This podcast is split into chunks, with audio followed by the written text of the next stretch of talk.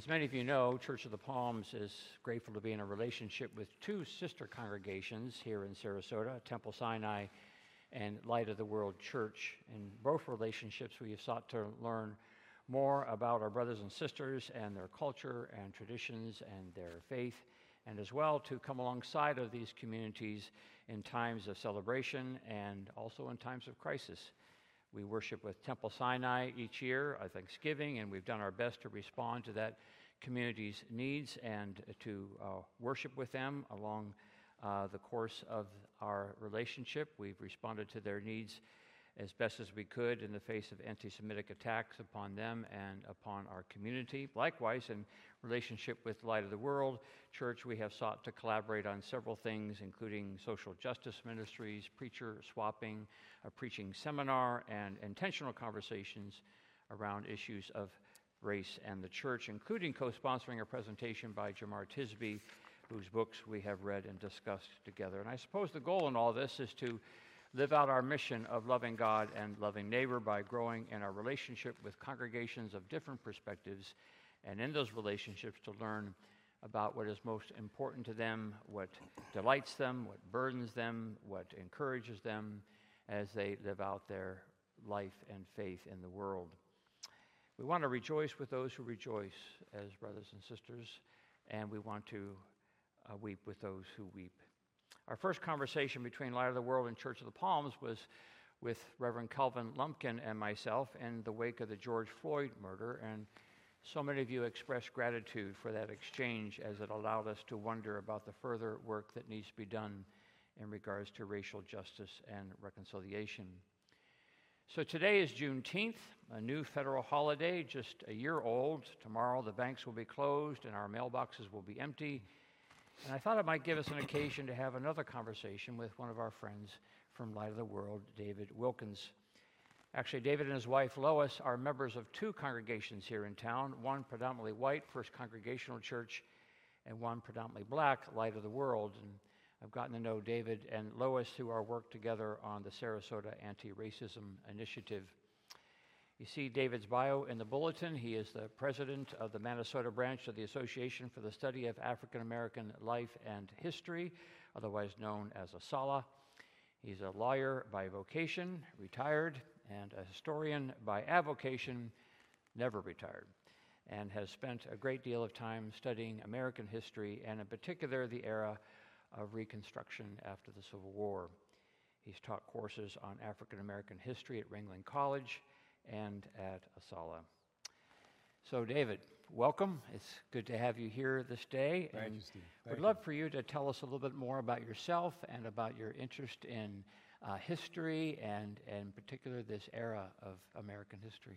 Well, thank you. It's, it's good to be here. And I'll begin with a Father's Day greeting uh, to you and all the fathers, uh, to my oldest son, David, uh, who is the father of our granddaughter. So that's the extra bio stuff I, will give you. I'm very proud of our four children, our oldest daughter and four, three sons, and that one granddaughter. Uh, holding out hopes for more. um, I, I, have always loved reading uh, uh, as, a, as a young kid and loved stories. And increasingly found myself reading histories because histories are, are great, when told accurately, great true stories. Uh, when I got to college, I had the opportunity to have two brilliant young professors, one in American history, 18th, 19th century, and an English uh, lit teacher, both working together, and, and we put together a course, interdisciplinary course in American studies. And I got a chance to focus on not just American history, but the African American stories within that. And lit a fire and it's, it's never, never been extinguished. yeah. That's great. That's great. Well, our scripture this morning is this heartbreaking story of the Israelites after having fled their bondage in Egypt and having wandered through the wilderness for two, maybe three years, find themselves at the edge of the promised land, and they're about ready to go into this land that God has promised them. But Moses sends out this group of spies to discover what the opposition might be and whether or not the opposition might be a little bit too much. And they come back, these spies, and they say just that, that the people are like giants, and in comparison to them, they, you know, they are like grasshoppers. And Caleb is the minority voice, and he says, No, I think we can do this. I think we can overcome this resistance. But Moses, in the end, uh, decides to go with the majority voice and turns the people around, and they head back into the wilderness and they wander for another 37 or 38 years. And, and it got me to thinking. In fact, I, um, I um, spent some time on this in a devotion just on this past Friday, mm-hmm. thinking about this in relationship to our history uh, with uh, race and, uh, and American society. And uh, thinking about this metaphor of how often we, we go forward, but then we turn around and we head backwards. Um, you know, we uh, had centuries and centuries of slavery, followed by the Civil War, followed by Reconstruction, followed by this long, long, long delay of justice that we're still living in today. Mm-hmm. And, uh, and so even Juneteenth seems to me to be an example of uh, an illustration of that part of our history where freedom is given, but freedom is not extended, right. and freedom is not received uh, until later. And so I thought maybe we, we begin by just mm-hmm. giving a little uh, background on Juneteenth and why it would be important for people of faith to understand that and to celebrate that. Oh, excellent scripture choice and excellent uh, story uh, behind Juneteenth itself. The, the basic, basic facts are the Emancipation Proclamation is issued uh, by the president in 1863, uh, uh, freeing the enslaved men, women, and children in those states uh, that are in rebellion. That news, or at least that enforcement of that news, doesn't reach Texas until uh, Juneteenth, June 19, 1865, two and a half years afterwards. General Gordon Granger, 800, 1800 uh, Union troops march into Galveston, uh, and he makes this announcement. People say the enslaved folks first learn. Enslaved folks, uh, one of my favorite historians, Annette Gordon Reed, said the black folks knew what the white folks knew. They knew about uh, the emancipation. Uh, we have to remember that there were uh, black U.S. colored troops, black troops, after the emancipation was passed. Uh, Lincoln allowed the um, black men to serve. And, and uh, after the emancipation, of course, that word spread through those networks. Uh, black folks had always escaped to wherever the Union moved throughout the Confederacy. So there was news. They just simply couldn't exercise that new liberty uh, enslavers in Texas did everything they could, including murder, uh, to hold on to their chattel as long as they could. So Granger comes to Galveston to spread that news to the enslavers at the point of a gun. And, uh, and so that's the celebration. Mm. obviously focused in Texas, that's where it, it begins. Um, but but the, the relevance to uh, your Moses Caleb story is again this uh, undying faith that enslaved people throughout the hundreds of years of enslavement always held, if not for themselves, for their children or their children's children, that they would one day be free. Mm-hmm. And, and their willingness to, to face those giants uh, and, and, and exercise that faith in pursuit of freedom. So it's, right. it's a great story and a great reason for celebration. Well, that's, um, thank you for that. Um, I, I, suppose, you know, as we have talked in the past about um, this journey to freedom, uh, first from slavery and then from racial injustice and bias and prejudice. Um, you know, what has been your observation of that just personally and, um, you know, and I think in our society today, there's a great deal of people that say, well, that's over. You know, that, that, that fight's been fought and, and uh, move on. We, we we'll just move on. um, and, uh, but, you know, we know that's not the case. Uh, just, you know, give us some of your thoughts about that in particular.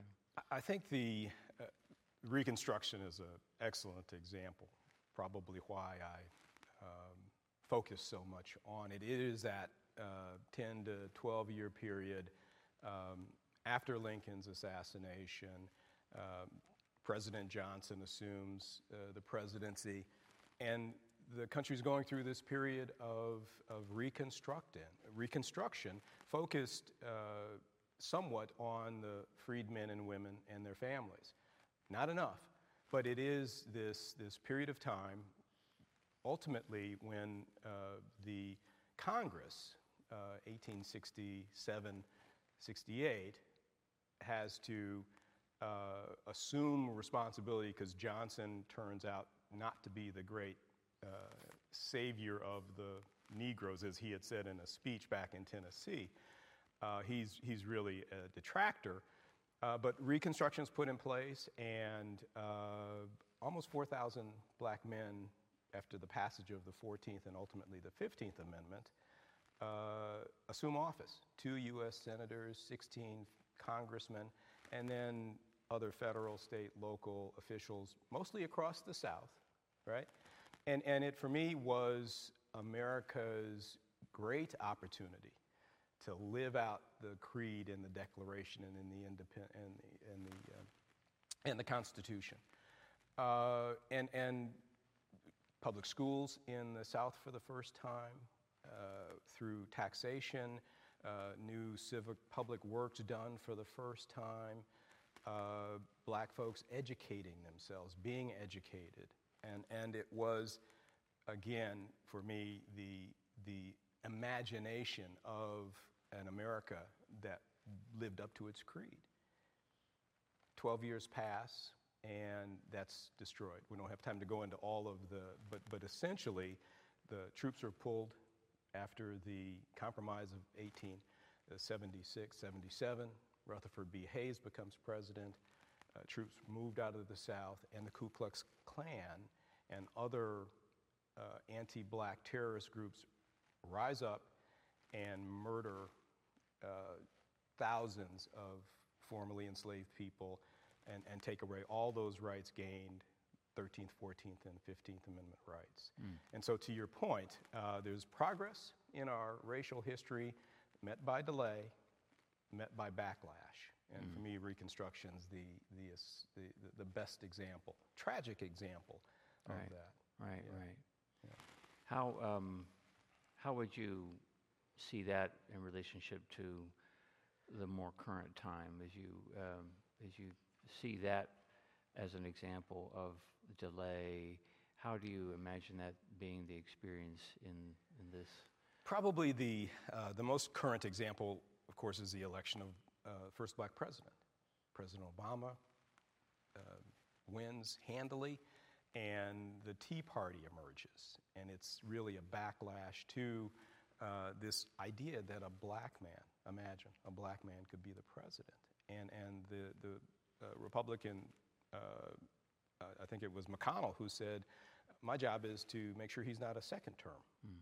And, and we're going to do everything we can to see that happen. And so that's the emergence leading ultimately to the election of, uh, of, of, Donald Trump. Mm-hmm. George Floyd and the, the, what we've called the racial reconciliation that, that, that occurred after that tragedy saw this subject on everybody's mind and discussion for almost a year. And ultimately, a backlash emerges to, to that because it's, it's forcing Americans, uh, and not just in America, but around the world. The, the, the Floyd movement was truly uh, global. Um,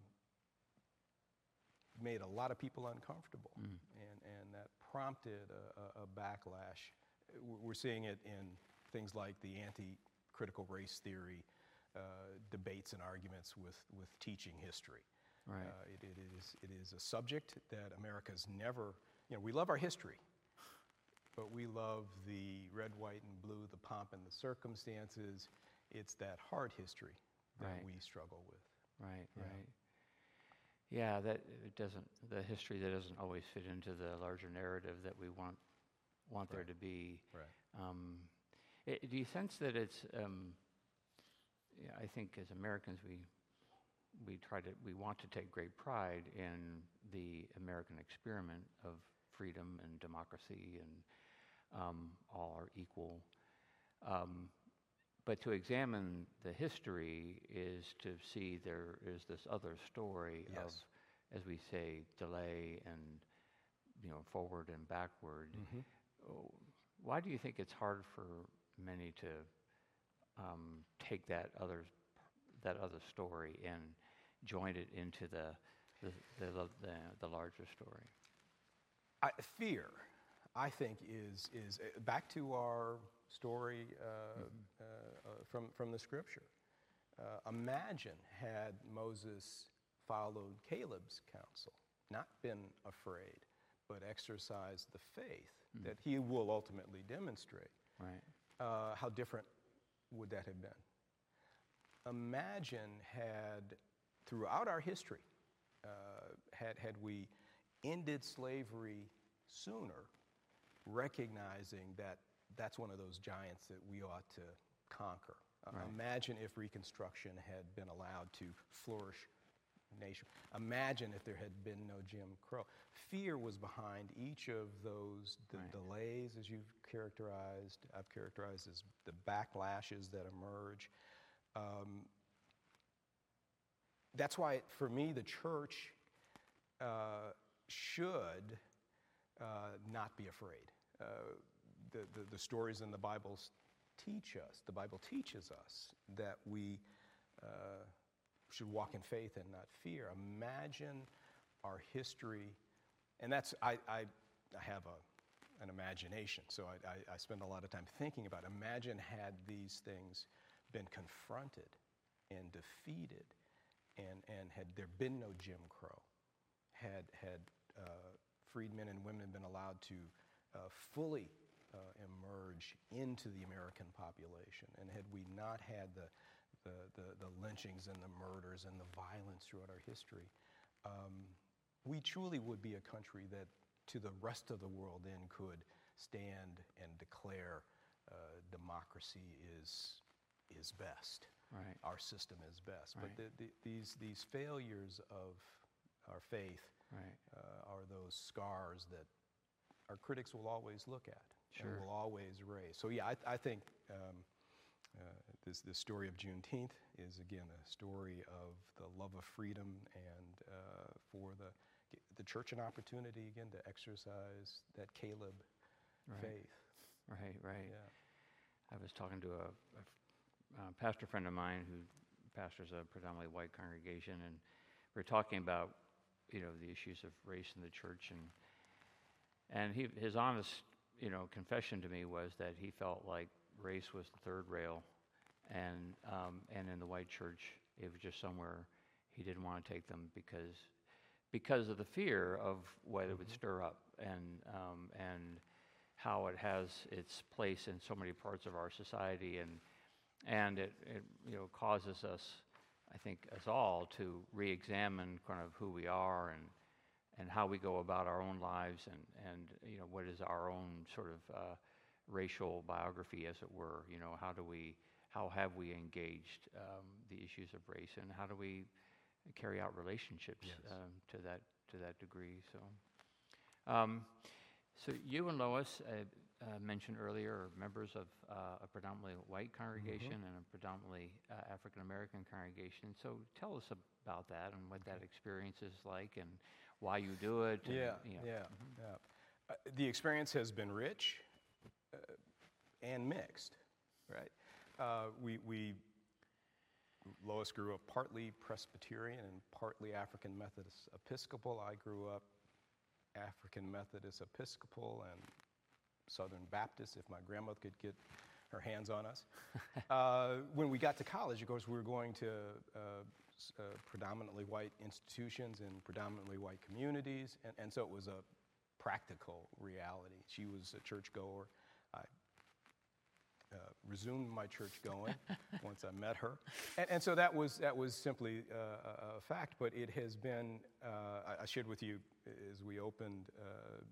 We attended a, a beautiful Presbyterian church in, in Evanston when got a law degree and moved back, and uh, they had a great Sunday school, and the large black church that we also attended um, was just developing their Sunday school, and, and Ebony and David were of the age that Lois wanted, and, and she was very comfortable. So it's, it, that's been sort of the history, and, and we've always been comfortable doing it. The biggest disappointment, of course, is as you say, um, I would have loved to have seen the white church in America over the last 10 years been at the forefront of attacking those giants and, and doing it notwithstanding the criticism and, and the, the loss of membership. But I, I think that it is um, just such a fearful subject for so many that they avoid it. Right. And, and the church isn't alone. I mean, that, that is a thread that, as I've said before, runs throughout our society. But we, we um, choose to continue pushing that because um, I, I, believe that, that my faith uh, calls calls sure. me, and I believe Lois's. And, and so, yeah, we're very comfortable, and uh, most of those experiences have been beautiful. We've grown, great friends, um, but also, you know, eh, we've lost some friendships just as we've seen how people react to these events. And, and you're expecting these reactions to come from all that Bible study we did together. and when you don't see it, yeah, uh, that's a problem. Right, right, yeah, right, yeah. right. Um, any other thoughts about, um, especially, you know, we are, like I said, a predominantly white community, and um, and thinking about facing the giants, and um, you know, are there thoughts you have about what, in particular, um, the church can do to lean further into into this you know, these issues and into these relationships, um, uh, such that we can you know, get closer to the promised land, as it were? I, I, yes, and, and I think uh, Church of the Palms and Light of the World are two good examples. I, I think you have to have leadership willing to, to do the work, willing to take the slings and arrows that'll inevitably come. You have to uh, lead, and, and there will be members who simply won't choose to follow but, but I think that um, the, the importance of addressing, uh, again, back to your, your story was just perfect for this. Um, we, we just need to, to recognize that, that um, we say greater is he. Use that greatness, overcome that fear, and, and push forward with those, those coalitions, with those conversations, with the study, uh, educate ourselves, be open to, to criticism when it's appropriate, uh, not threatened by it, and, and most importantly, imagine. If we could simply imagine that the things that we say, the things that we believe, we say we believe, can become real. I think combined with imagination and and faith. Putting that together, we, we, we will make a difference over time. But it right. just, I don't see another way. Thank you for that. Um, yeah, and it, it, makes me think of those Israelites, even in the early part of their journey, leaving Egypt, hmm. how often they were saying to Moses, "Let's just go back.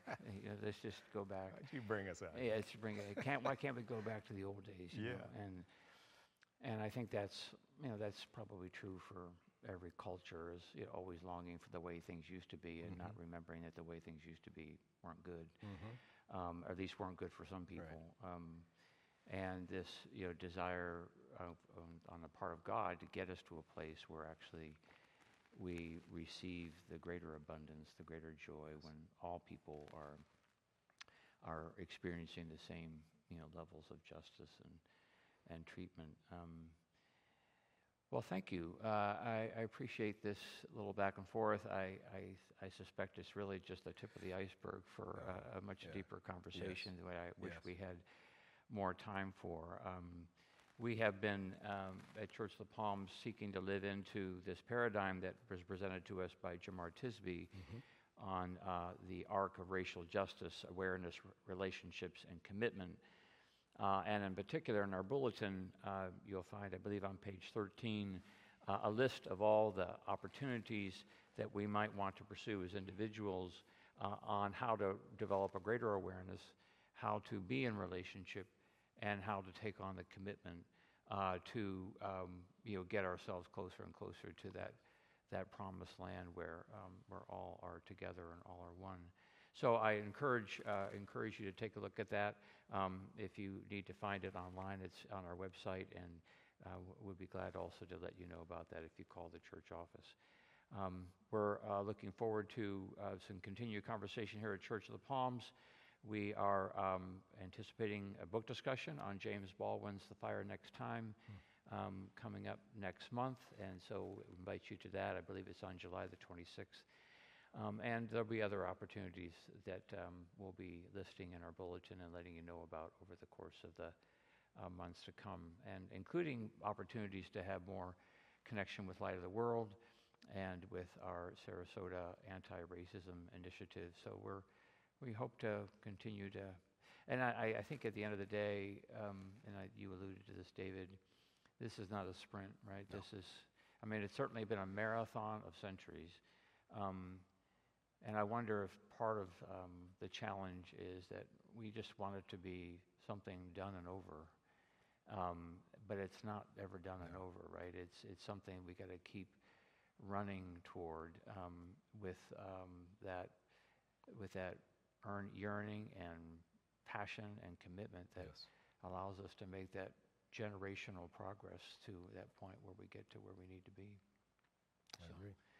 So thank you very much. Thank We're you, Steve. grateful and Thank uh, grateful for the opportunity to share this conversation with you in uh, light of the fact of uh, David's needing to be home today to nurse a, a tender back and we, um, we look forward to his getting better and I look forward to you meeting him in person uh, someday soon. So many thanks.